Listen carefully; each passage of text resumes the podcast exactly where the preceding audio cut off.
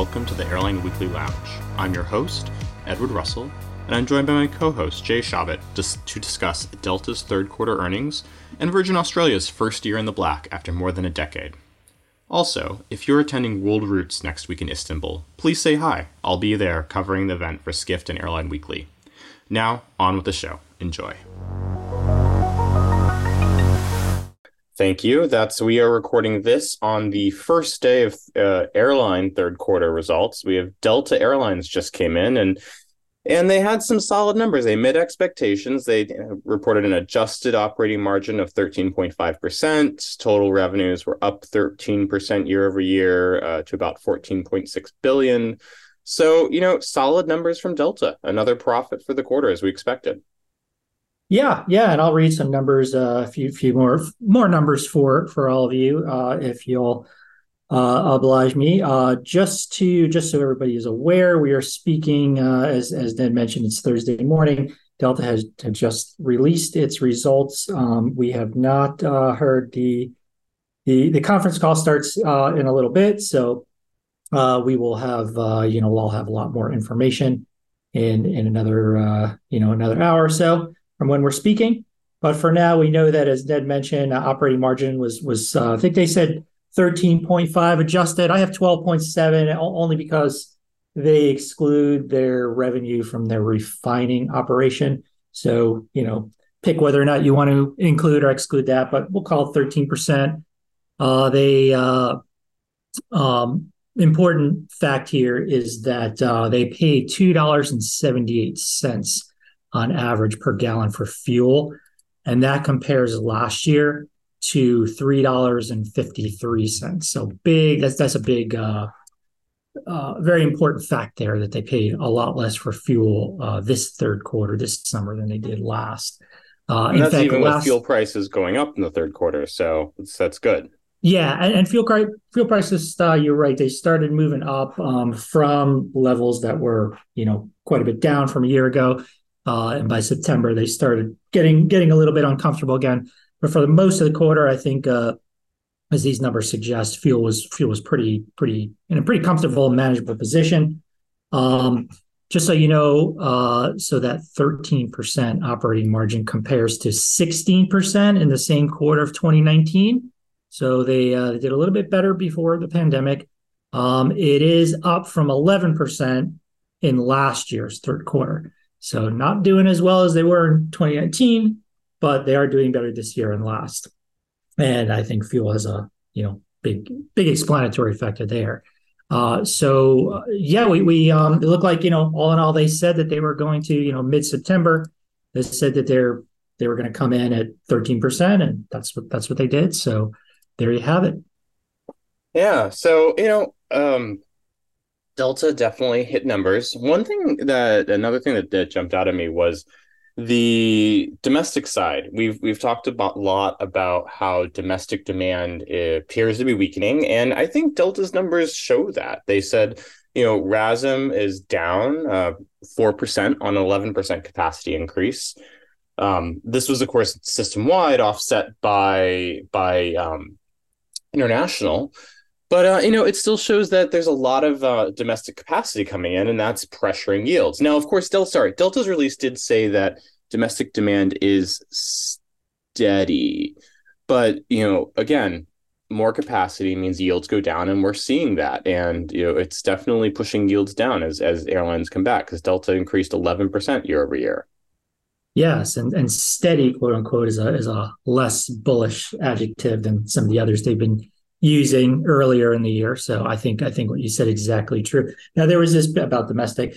There was this big mystery uh, in mid September when Spirit and Frontier basically came out and said, you know, the the world is falling apart and you know the demand is looking bad and capacity is is is situation is bad and our costs are going up and our operations are a mess and this and that and but yet everybody else was kind of saying, oh no, things look pretty good. So we're this this quarter this quarterly earnings season is going to go a long way towards sort of rec- reconciling that big disparity between those messages. Um, and I think we could already see some answers here in the Delta press release that they put out this morning. As you mentioned, Ned, I think domestic is is definitely you know, I don't think there's any evidence that it's bad per se, but right. Uh, we'll, we'll, use we'll use Delta's words. You know, steady is that the word they is that was that the, the literal word that they use? Uh, yes, it was steady. I'm yes, looking at it yes. now. Yeah, steady. Yeah. So we'll call it steady. No, oh, we, to be clear, we've been saying this for a while. Like domestic demand, by you know, it is a slowdown compared to the you know heady growth we had last year,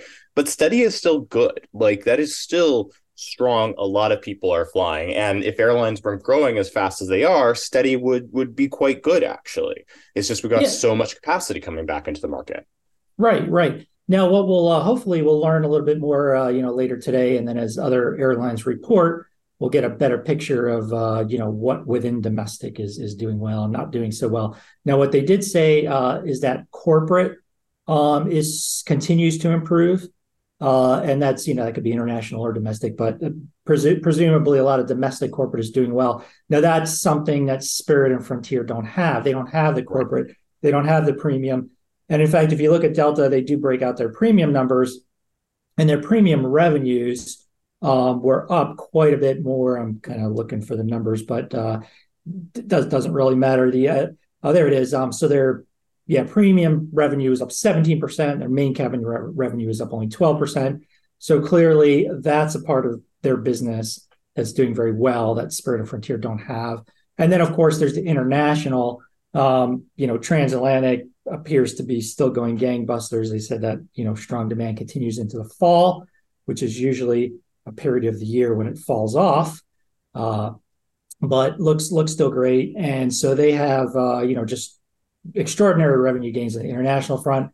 Again, that's something Spirit and Frontier don't have. I mean, they have international, right. but it's but it's short haul. It's the you know right. the Caribbean or whatever. So so yeah, they're, they're, I, I, think we're starting to sort of get a bit of get a better picture of uh, you know kind of where the strengths and weaknesses are. Right, and and I, the, the weakness appears really to be in the the price sensitive lower end of the market. Um, you know, that could, you know, be a forewarning of greater economic concerns ahead. But the truth is, is, you know, Delta position, positions itself as a premium airline and they they are definitely profiting from that. Like you said, premium revenues continue to be up. You know, I, I did a quick percentage and premium revenue makes up 39% of all of their passenger revenue, whereas economy or main cabin is 50%. So it's creeping out a lot closer to economy, and that's I mean that's huge, and that really fits with Delta's positioning and uh, how it yeah in the market. Yeah, and, and I think as we, we've said before uh, in earlier podcasts that you know Delta and and I think this is true to an extent you know for for United and uh, even American they they want to sell BMWs they don't want to sell Hondas anymore. Yes. Um, they are becoming you know more of a premium airline now. Once um or, or one one thing that uh, we we all have to keep keep our eyes on is the economy, the health of the U.S. economy, which has performed a lot better than people expected, and particularly on the travel, leisure experiences, you know, side side. So airlines have benefited a lot from that. Um, does that, you know, continue to hold up?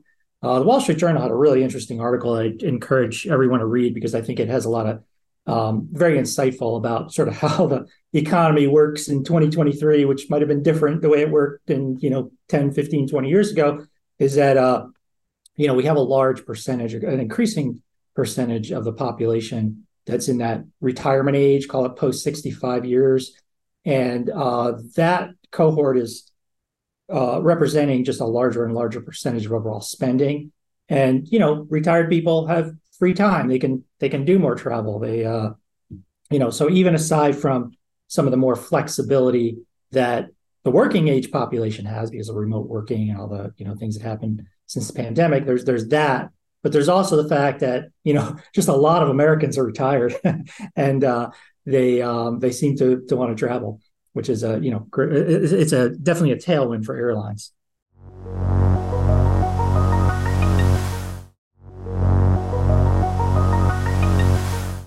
Absolutely. You know, um, we will listeners drop put a link to that Wall Street Journal article in with the podcast notes. Oh, one thing that I wanted to, to get your thoughts on, Jay, is if we look at Delta's international breakdown. I mean, international is overall very strong, led by transatlantic. But I was curious that we saw a three percent or one percent decrease. No, three percent. Sorry, reading the right line decrease in Pacific unit revenues, which is odd because we have been talking about how Pacific seems to be the area that is coming back. Demand is coming back the most at, at this time because it's been it's mostly been closed. Now that could just because well capacity was up seventy percent, so I yeah. actually a three percent unit revenue decrease on seventy percent capacity increase is actually probably pretty good. I, I yeah, I w- I wouldn't I wouldn't consider that a negative as, uh, at all. That that's just a situation of where uh, you know just all this capacity got restored, and so your average fares are going to be. I mean, it was so the only people who were flying to China, you know, last year were people that like absolutely had to go because it was basically a closed market. So and it didn't mind quarantining for what a week, ten days, something like that. Yeah, exactly. So they were paying. These are people that were paying extraordinarily high yields. Where now that's kind of more evened out. So I, th- I think the Pacific, um, and they'll, you know, hopefully they'll they'll shed some more insight during the call in a little bit. But they, uh, but but I think the I, I think Asia Pacific is is been you know very strong for them. Yeah, yeah. I have to, no, I have to believe there's been a lot, a lot of pent up demand. Right. Um, and then, then remember too, there's a lot of, uh, you know, on, on, a route like China, there's just there's a lot less competition too. Just the the market has been restricted capacity wise, uh, so the um, the yields are getting help from that. See, in fact, yields were actually up, seventy percent capacity increase, but yields were up. Unit revenues were down. This is yields true. Yields are up two percent. Yep. So, yep. Yeah. Two percent. So uh, yeah. So I think that's a good story. Um, yeah, and even yeah, it looks like I'm just glancing number here. I mean, yeah, certainly we know that Europe, um, or what they call the transatlantic, I, I, believe they include India, maybe the Middle East in that as well. Um, and Mid- Middle East, but by the way, we'll, we'll, that's another thing that we'll be listening for if there's any, you know, uh, the recent events in the Middle East, whether that has any, you know, impact on uh, on their outlook. Uh, but overall, Atlantic looks great. Uh, and Latin America numbers looked good too. You know, yields down a bit, but on you know much more capacity. So, right, uh, pretty pretty much good news story. Right. Yeah. So, listeners, we will drop a link to our coverage of Delta's earnings in, in the podcast notes, so so you can read more on what they say during their call. And with that, we'll be right back after a quick break. And we're back. So, speaking of profits, we're going to head down under and talk about Virgin Australia. They have, you know, it's an, an interesting airline. They, for years, lost money as they tried to go up market. Uh, I believe you told me 11 years, Jay. And they finally turned to turn a profit after a dramatic restructuring that has seen them go from a, a you know attempting to be Australia's second global airline to a single single fleet, mostly domestic uh, narrow body airline and and they made a, a small uh, operating margin, nine percent, during the fiscal year ending in June. Jay, what what what did you find out about Virgin Australia? Yeah, pretty pretty good, nine percent. That was uh yeah fiscal year ending in June. So um that was uh their um th- this is basically the first time they they kind of disclosed the results since uh entering bankruptcy, which they did right uh after the pandemic hit in 2020. Um, give you a very brief history of, of Virgin Australia, which uh, we started out as Virgin Blue in around 2000. And they sort of got out uh, very, very early. They became very profitable, um, very, uh, you know, very high margin airline in their in their you know in their early years, call it their first five years. Um, and then they they kind of experienced what I like to call the WestJet problem. if you so Canada and Australia are like it's amazing how many parallels those two markets have. I mean, similar size population and you know long distances geographically in terms of routes, and I mean I can go on and on. Lack um, largely transportation. it's yeah, yes, yes, yes, largely duopolistic market with you know one big kind of global player and then one low cost. So so Virgin Australia, much like WestJet, you know, started out very profitable. They quickly ran into uh, growth issues though. Like, where do we grow from here? You know, there's only so many markets within Australia that that work for us. So, you know, we need to. It's, it's sort of a cardinal rule in the airline industry is like you got to keep growing in order to keep your unit costs down because you're going to experience, you know, labor cost inflation over time and inflation and other things over time. So you got to kind of keep growing, get your unit costs down but where do you grow? And so their answer was, okay, let's go into you know regional flying, and let's go into you know let's fly triple sevens to California, and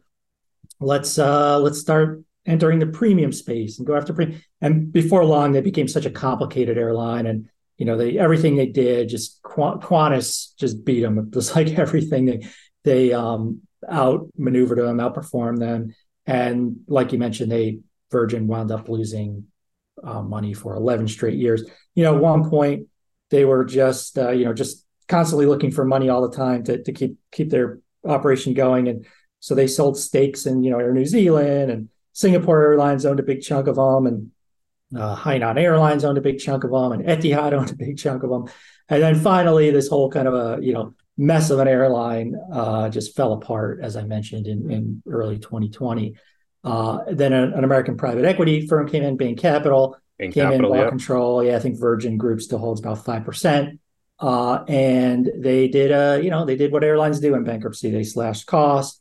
They simplified their operations. They're now pretty much doing just 737s. I think they still have a few A320s and F100s left over, but um, I have a feeling that those are doing a lot of the um, uh, what is the what is the model in Australia? There's a the, the, it's basically charter market, but it, hired by my mineral and you know oil companies to to help get travelers to and from their destinations, and that can be a very lucrative business. But I think that's where the F one hundreds and A three twenties fly at this point. So exactly. sideline from their main, main their you know standard passenger operation, but they're still there. Yes. Right. They, they did stay in that mining charter business. You know, Australia is like this huge, you know, natural resource economy with, again, just like Canada, has a lot of natural resources in the western part of the, the, the country. Um, and they, uh, yeah, so they, a lot of miners need to fly off from these remote places and stuff. So they use these old depreciated planes like F 100s. But uh, yeah, largely a 737 airline. And yeah, I mean, they seem to be doing well. They're still, you know, kind of position themselves as a semi-premium type airline, uh, uh, premium leisure or whatever you want if to call it. If we're looking to a U.S. comparison, I'd almost you know liken them to to a JetBlue. JetBlue you know, yeah. they're yeah, they're they're very JetBlue yeah. or Alaska, very very sort of comparable carrier. Um, you know, in the market and stuff. I I do wonder, did they mention when you when you looked at the results anything? any benefit from the reputational issues that Qantas is facing. And, and listeners, if you haven't been following, Qantas' CEO, longtime CEO Alan Joyce, quit, uh, I believe, a month early after you know the airline's been accused of uh, scheduling flights on the busy Sydney Melbourne route. They never plan to fly, basically to preserve slots. They've blocked Qatar Airways from adding flights to Australia, even though uh, you know apparent from what I understand, fares are very high. There's excess demand that Qantas can't meet. So there's some reputational issues at Qantas. Did Virgin talk about that at all? They didn't talk about it, but it's probably the case that they are benefiting some. Now, why didn't they talk about it? Well, one, because they only issued a press release, they didn't do an earnings call. They are not a public company yet, so we won't get any earnings calls from them. Though an um, IPO they, is expected to come sometime in the near future. Expected. Yep, yep. And uh, they were thinking originally about doing it before the end of this year. I think Bloomberg reported that uh, that's not going to be uh, it's not going to happen until 2024 you know the timing of IPO it always depends on you know how the markets are doing and investor sentiment and all that. So um, they're just kind of waiting for the right moment where they can you know sell the shares for the maximum amount of money. Uh, per, look, looking like 2024. Uh, but uh, but yeah, they seem to be you know in a much better shape now. They seem to be the the, the chief executive is actually uh, the former chief executive of uh, of Jetstar, which is Virgin's chief enemy. Jetstar is owned by Qantas. Uh, and so, you know, it's it's always a good thing when your CEO knows knows the enemy in in and out, and that's uh, yes. helpful. Yes. Um, and yeah, so it's it's you know they're making money. That's that's a good sign. Now, you know, again, Qantas, notwithstanding some of the troubles that uh, you just spoke about, Ned, um, the uh, you know the service issues and the problems with unions and regulators and all that. Notwithstanding all that, uh, a very it's an extraordinarily well run airline and their record of success over the past 10 years or so is uh, you know is is is quite impressive. So it's you know virgin is dealing with a very very difficult uh, rival here. Absolutely.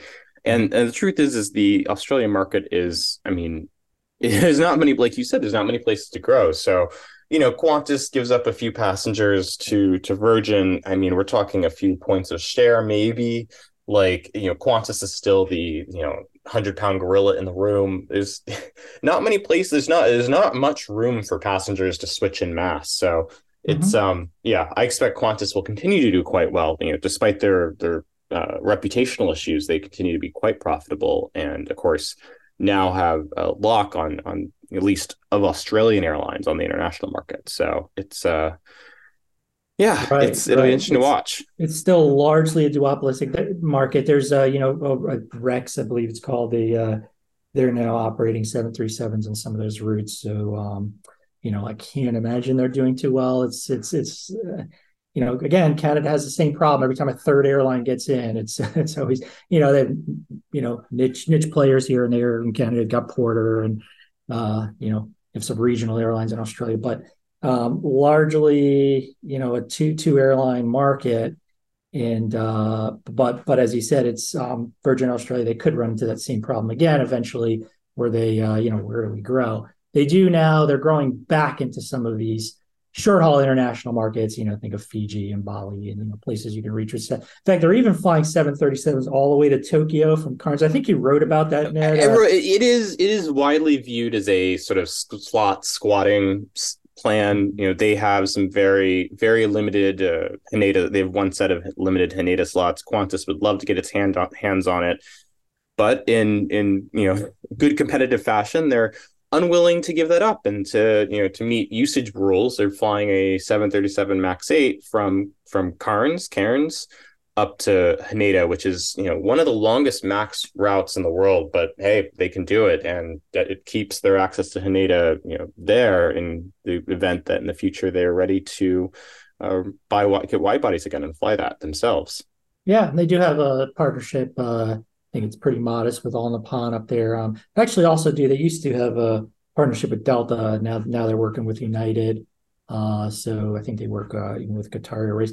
So Which I'd uh, argue is probably much a better partnership for them because United is just a far larger airline into Australia than Delta ever was. So, yeah. you know, now United United serves Brisbane, Sydney, and and Melbourne, which are the three biggest cities. Of course, Brisbane is Virgin's largest hub. So, you know, having that feed's got to be some benefit. It's just a code share at this point, but you know, definitely could grow. Yeah, yeah, that's probably why they they switch. And yeah, the only fun thing I'll say about Australia is that uh, you know just just stepping back and looking at uh, the macroeconomic situation. I mean, this was an economy that you know went for pretty much two decades without a recession. Um, just one of the healthiest economies in the world for many years, uh, and a lot of economists attribute that to just so much demand for its natural resources, particularly from China. Uh, there are, you know, some questions now with China no longer having a fast-growing economy, no longer, uh, you know, voraciously consuming the world's materials um, and Australia's materials. Does uh, you know Australia have that uh, you know economic momentum going forward? Uh, it's an open question, but um, that's uh, you know just just one of many many questions for uh, for Virgin Australia and Qantas as as we move further into the 2020s. Absolutely. Well, listeners, with that, we're going to take a break. We've got to dial into Delta earnings very shortly. Like I said, we'll drop a link for our Delta coverage in with the podcast notes. We'll have that journal article that Jay mentioned and also coverage of Virgin Australia. If you want to reach myself, you can email me at er at skift.com. You can reach Jay at js at skift.com. Jay, always a pleasure. Well, likewise, Ned. And uh, again, to all of our listeners, happy third quarter earnings season.